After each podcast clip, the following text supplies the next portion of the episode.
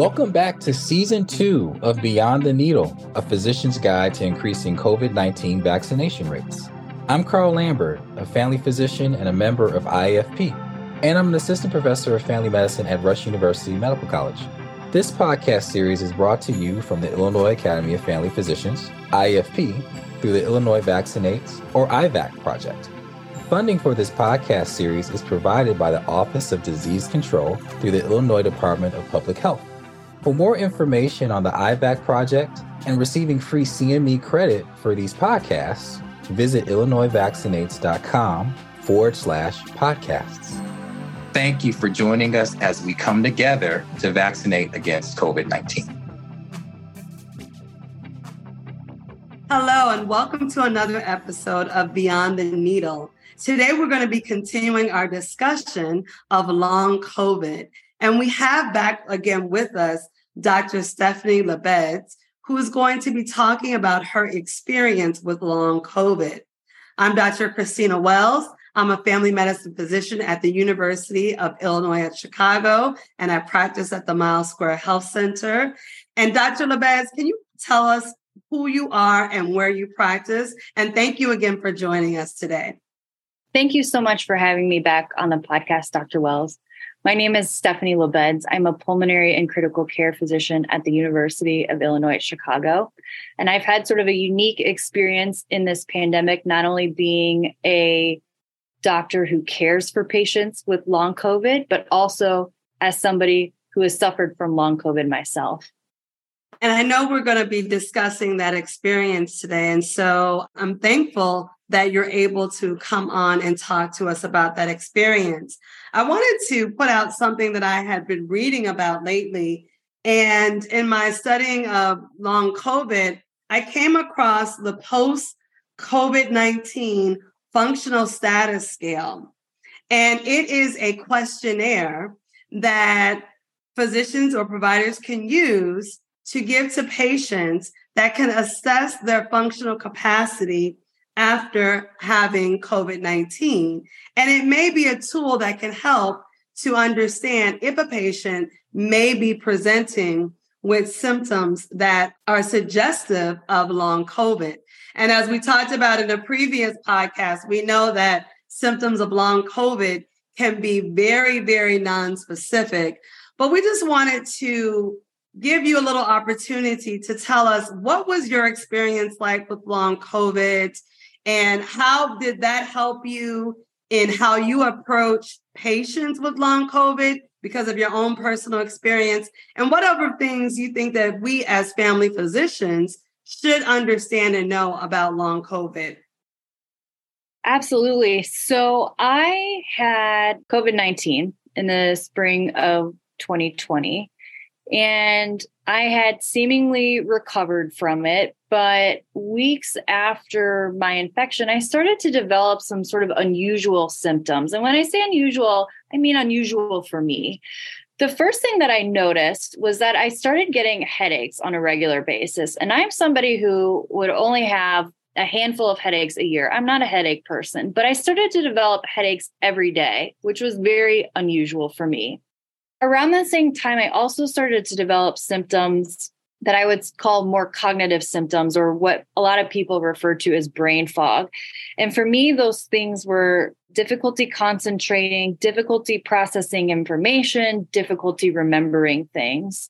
That would oftentimes sort of come along at the same time as my headaches. And I would start the day out feeling totally normal, but as the day went on, I would start to develop these symptoms. I also had sleep disturbances that were new. I found myself waking up every single night, which was a totally new symptom for me. I would wake up and I wouldn't be able to fall back asleep. And that was something that I had not experienced prior to having COVID 19. I also very strangely had some sensory sort of abnormalities. I was very, very sensitive to noise, which is something that I haven't read much about and I couldn't explain, but it was kind of like somebody who has a migraine when they're very sensitive to light or sensitive to noise. I would hear things on the other end of my house that I would normally not be able to hear. And just every kind of noise was very sort of jarring to me. So I started to develop these symptoms that were sort of new and unusual for me. And as a pattern started to emerge, it became apparent to me that like something was going on. And, you know, you have to keep in mind this was spring, early summer of 2020, and long COVID was not really a thing at that time. So I was sort of in this unusual position, kind of recognizing something's going on with me, but not really knowing what it was and not really having heard about long COVID. But it wasn't long before I came convinced that this was related to COVID 19. These were not things that I had experienced before, and I had no other explanation for it. So I went to my primary care physician and was referred to a neurologist. And I kind of explained to these doctors, hey, this is new. This is, I don't know what's going on. And unfortunately, I had a similar experience to a lot of people. I was kind of written off and was told, oh, this is probably from something else. And I was a little surprised and disheartened by that because I knew at that stage, this was from COVID, there's no other reason for it. These are new things that I'd never had before, and nothing else had changed in my life except for having COVID 19. So it began um, you know, a months long journey to try to find help with this. And unfortunately, during that period of time, my symptoms worsened to the point where I was pretty disabled from them. I had a lot of these sort of post exertional fatigue, post exertional malaise. And that was not only with physical exertion, but actually, in my case, mostly mental exertion. So I would start my workday feeling okay, but the more sort of brain power I exerted, the worse my symptoms got. And by, you know, mid afternoon or the end of the day, I would essentially be not functional anymore. I would have such a debilitating headache or debilitating fatigue that I couldn't do anything. And that's even sort of normal everyday activities. I couldn't make dinner for myself. I couldn't fold my laundry and things I needed to do just to get by every day. That's how sort of disabling my symptoms were. My symptoms got worse, I would say, over the course of about six months. And I I'll I won't forget it. it was the week of the 2020 election. I couldn't get off the couch for an entire week. I felt like I had on like a hundred pound bodysuit. My arms and legs felt so heavy. I could barely get off the couch. I couldn't move around my house. And it was just a very um, stark kind of low point in my long COVID journey. But I'm happy to say, after about six months, things did slowly start to turn around. Although there were ups and downs in my course of recovery, I did eventually recover. Although I would say that I had long COVID for over a year, probably closer to 15 months. And over that 15 months, I would say that I was essentially disabled for about eight of those 15 months. Now, you said that you were eventually recovered. Was there anything in particular that assisted you in your recovery? I was very, very fortunate to get connected with a neurologist uh, at Northwestern who I think started the first long COVID clinic in the city of Chicago. And I imagine one of the first long COVID clinics in the country. He was somebody I think that was sort of on the forefront of recognizing that there were many patients who were having these sort of disabling symptoms from COVID 19 and decided to start a long COVID clinic. And so I uh, was very fortunate to get in to see him, and he prescribed me a medication that's often used for migraines. And I think that for me sort of started my path to recovery. I took that medication for several months and noticed a dramatic improvement in my headaches, and then slowly or more slow improvement in my other symptoms, in particular, sort of the cognitive issues that I was having and the fatigue. Now, that being said, um, I may have recovered without being on that medication at some point, but for me, that was like a clear time point that I started to turn around. And I will say, though, that my recovery was not a linear process. And I think this is something that I've really sort of tried to stress to the patients that I see with long COVID is that they're going to have good days and bad days. And one of the mistakes that I always made was when I'd have a good day or two, I thought to myself, oh, I'm getting better. I'm going to go back to doing things. And then I would pay for it because I would kind of overexert myself and I'd be right back where I ended up. And so it's really important, I think, to recognize that the recovery is not a linear process and people are going to have ups and downs, good days, bad days, good weeks, and bad weeks. But if the overall trajectory is on the up and up, that's a really encouraging thing. Yeah, it's interesting listening to you and your experience. And you mentioned some of the symptoms that you were having after being diagnosed with COVID and having this long COVID. I was reading about things such as something you mentioned earlier about post exertional malaise as being a hallmark of long COVID and being very, very disabling, where people can't do the simple activities that they used to be involved in. I was also reading about fatigue also being a really big symptom related to long COVID and maybe similar to what we see in people who experience chronic fatigue syndrome. And so I know that that long COVID is also bringing to the forefront chronic fatigue syndrome and allowing us to look into that a little bit more about that pathophysiology and how we can manage that.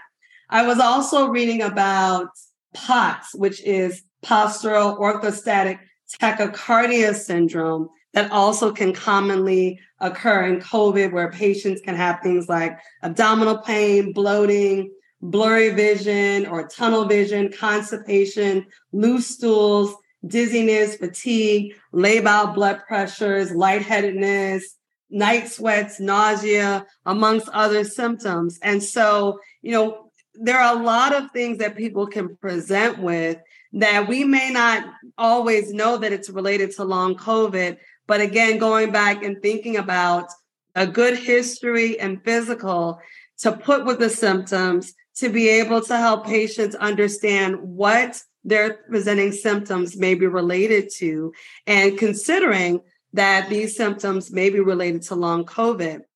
I know you also mentioned treatment, and we know that there is no overriding treatment for long COVID, but it may be symptomatic and it may be dependent on what the patient is presenting with and directing treatment toward the symptoms or the conditions that patients are presenting with. We also know too that healthy lifestyles in general are important. So encouraging our patients to maintain a healthy diet. I always like to tell my patients make sure they're eating lots of fruits and vegetables, you know, because that always helps them to minimize that chronic inflammation that can also be occurring. And then also encouraging our patients to stay active when they can, but also understanding their limitations and being okay with that. And so, and then providing our patients with support and also remembering to provide our patients with mental and emotional support and referring them when needed for to specialists like yourself or other specialists where we can have other resources to help our patients. And so, are there any other lessons or things you've learned? And also, even today now, can you tell us again how long it's been since you first had COVID? And then also, are you experiencing any symptoms now, or are you completely back to your baseline where you were before COVID? And are there any other suggestions or thoughts that you have for us as family physicians as we treat patients who may be presenting with symptoms suggestive of, of long COVID? So I had COVID in the spring of 2020. So it's been about two and a half years since I had the infection. I felt close to normal about, I would say, 12 to 15 months after I was sick with COVID 19. So it was a long sort of road to recovery for me. I feel that I'm close to 100% back to normal. Although I do find that I have sort of subtle differences in my ability to concentrate. I find that on days where I'm doing a lot of reading and, and writing, that I maybe can't sit and do that sort of work for the same amount of time that I could before. But I think it's pretty subtle. It's one thing that I think, you know, maybe we'll never go back to normal. I also found that my sleep disturbances took much longer to recover than the rest of my symptoms. I was about two years after I started having long COVID symptoms where I wasn't consistently waking up in the middle of the night. So I I do feel at this point that I'm more or less recovered, although there may be some very very subtle differences at this stage that may never go back to normal. But there certainly things that I can deal with and are not really um, impacting me in a functional way in my day to day life. I'm really glad that you brought up chronic fatigue syndrome, or what's also known as myalgic encephalomyelitis. I learned a lot about this in sort of my efforts to understand what was going on with me. When I started to have long COVID, no, it was not really described. I think I had seen a few things in the news about it, but there was, you know, it was not sort of a, a widely accepted condition at the time that I started having symptoms. So, like I'm sure many doctors, I spent a lot of time searching on, you know, PubMed or UpToDate or all these other medical resources, just trying to find an explanation of like what was going on with me.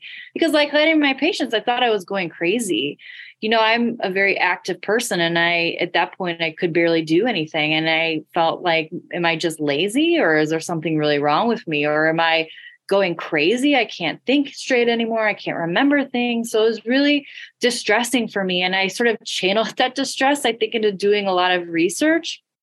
And the first thing that I found that really validated to me that something was really wrong with me was information about chronic fatigue syndrome or myalgic encephalomyelitis. When I read the sort of most recent diagnostic criteria for it, I thought to myself, aha, this is what's going on with me. All of my symptoms fit, even the noise sensitivity, which to me was like the strangest symptom that I had. That's actually that sort of sensory sensitivity is one of the symptoms of chronic fatigue syndrome. So it was a it was a very sort of enlightening moment for me because it kind of validated okay i think this is what's going on. This might actually be the same thing and it's a recognized disease so i'm not going crazy. This is actually something that other people experience. And what it was even more helpful for me in terms of just dealing with this sort of new condition and new disability that i was going through was I learned about this concept of the energy envelope or staying within your energy envelope. And the idea behind it is that people who have chronic fatigue syndrome, they may have sort of like a fixed amount of energy that they're able to expend on a daily basis. And so they have to be very cognizant that they stay within their energy envelope, if you will, or that they don't overexert themselves because the end result of that is crashing. If you deplete your energy stores within that day or the next day or a couple days, if you totally deplete your energy stores, they won't be able to function. And that's kind of what I referred to in the previous episode as being that crash. When I describe it to my patients, I tell them it's kind of like filling up a car with gas, but the gas tank has a leak and it's always dripping gas if they don't rest and fill up that gas tank and that gas tank keeps on leaking, eventually that gas tank's going to go to empty and the car is going to break down and they're not going to be able to do anything. So they have to be very, very cognizant of not overexerting themselves. My personal experience was that I would tend to get this I'm just going to call it a funny sensation in my head. It wasn't a headache at that point, but I felt weird. I felt off. And I still to this day, I can't describe what it was. But for me, that was sort of the first symptom that I had where I started to recognize okay, this is the precursor to the headache. This is the precursor to the brain fog. If I don't stop or slow down now, if I keep pushing myself, I'm going to be in bad shape later. I'm going to have a full on headache. I'm not going to be able to think straight. So at that point, when I recognized it, I would stop working and I would rest. And I found that I would be able later in the day, if I stopped and I rested, I might be able to get some stuff done. But if I keep pushing it at that point, I won't be able to do anything and I'll crash and I may not be able to get out of bed the next day. So, one of the things that I tell my patients is they really have to be cognizant of any of their physical symptoms that they're having and try to recognize the very early stages of these things going on. And when they do recognize it, they have to stop. And I, think that's really hard for people. I know it was hard for me, and I'm sure you can sort of relate to this, Dr. Wells. You know, physicians, we tend to be people who work really hard maybe even workaholics, we're people who used to kind of pushing through when we're not feeling well. We're notorious for coming into work when we're sick, right? Or just working through when we're not feeling good. And that's kind of how I had lived my life up until this. If I wasn't feeling good, you know, I would just work harder and I would eventually get it done. But I couldn't do that anymore. It was physically impossible for me to sort of push beyond my symptoms. And in fact, it would make things much worse to the point where I couldn't function the next day. So I really had to be very cognizant of staying within my energy envelope and not overdoing it. And if I did start to feel symptoms come on, I had to stop what I was doing and sort of give it up for a few hours in the hopes that I would get anything done the rest of the day. And there were many days where I couldn't at that point. Also, just the distress of not knowing you're going to get better, if you're ever going to get better. What an awful feeling that is to sort of progressively get more and more disabled and not know what it is or if you're ever going to live a normal life again. I think that was just one of the hardest parts for me. Yeah, it's just a really difficult thing, I think, for anyone to go through being a normally functioning person to sometimes getting a cold and then months later not being able to do day to day activities and not understanding why either. Thank you for sharing that. I'm so glad that you have recovered. You know, it's different when you're the patient. Then you can really understand where patients come from. Absolutely. And that will allow you to be able to empathize with them and then also really in reality walk in their shoes to some extent. I have found my patients are very grateful to hear about my experience because I can relate to what they're going through. Literally every patient that comes to me with long COVID, I tell them all about what I went through.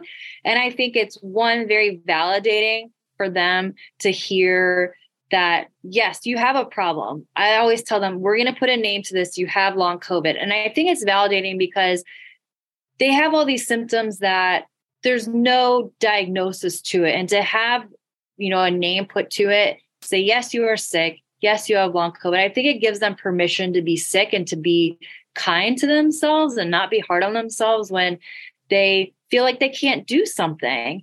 Even things that are just basic, you know, day to day activities, they're very disabled. And, you know, it's hard to explain to people, yeah, I can't do things like just even very simple basic things they just can't do it and so it's i think it's good to hear but i think also just being able to relate to them is really really important. I've had patients like in near tears in my clinic just hearing about my story because it's i think a much different experience to have a doctor who has also gone through the same thing and understands how disruptive it can be um, and disabling for them.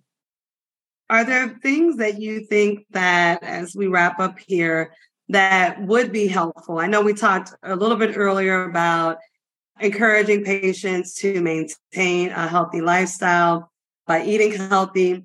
Some patients experiencing things like the chronic fatigue. Are there advice that you would still tell physicians that they can give patients and how they can still maintain some sort of physical activity? I know you mentioned about you know, staying in their envelope. But are there other things that you could say that would be helpful so that we don't cause another disabling condition because they're not active at all? I think it's sort of a fine balance, unfortunately, and it's going to be something that you have to determine on a case by case basis.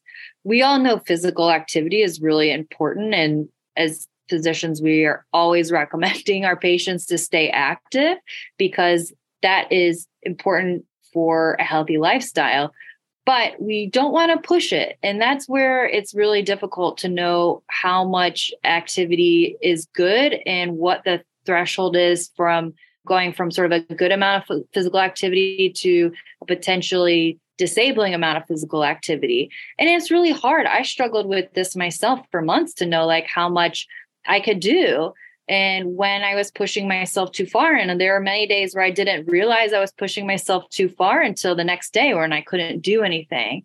And so I think that it's going to be really difficult for any physician to give advice in terms of like how much anybody can do. I always tell people is like, you have to listen to your body to know what the right amount is. I always encourage my patients to stay active when they can, but I also really, really emphasize that they need to rest and they need to recognize when that point is that they're going to overdo it. I have been a very big advocate for my patients actually to take time off of work and to let their body heal. And so I would encourage anyone listening to really, if their patient wants to take time off work, to be the person who fills out the disability paperwork for them or the workers' compensation paperwork, whatever you can. I've done that for many of my patients because I do feel it's really important for people to take the time to heal. And I think that really means resting for many people. Although we are so accustomed to encouraging people to be active. I think this is sort of a double edged sword with long COVID because physical activity can be very detrimental. It can be the thing that puts people in the crash where they can't do anything. And it's better to do a little bit of activity every day than overdo it and not be able to function for, you know, days at a time. Great. So I think what my takeaway from that is that we have to be mindful and whatever recommendations we give, we need to target it and tailor it to the individual patient. There's no way to know really what's going to be the right solution for every person. I think the patient is going to be the best person to tell you what the right amount of physical activity is. Um, so, what I sort of do is I ask my patients, what do you think you can do now? And and I listen to them. If they feel like going back to work is too much for them, I say, okay, well, let's give you more time off of work. Or um, if you don't feel like you're ready to do these things yet, then don't push yourself. You really need to listen to the patient and what they tell you that they're ready to do. Right. Well, thank you so much for sharing your story today. It's been so enlightening to listen to it.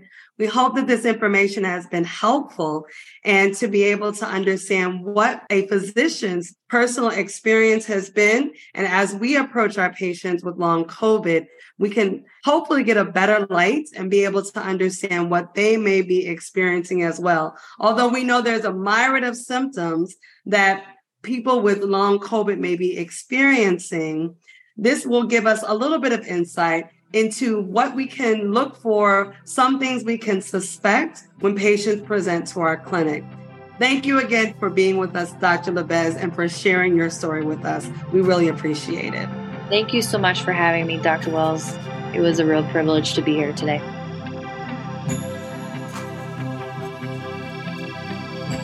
Thank you to our expert faculty and to you, our listener, for tuning into this episode. For more episodes of Beyond the Needle, please visit IllinoisVaccinates.com. Here you'll also find links to an online toolkit, how to join learning collaboratives and boot camps, podcast transcripts, speaker disclosures, and instructions to claim CME credit. Subscribe to Beyond the Needle on your favorite streaming platform.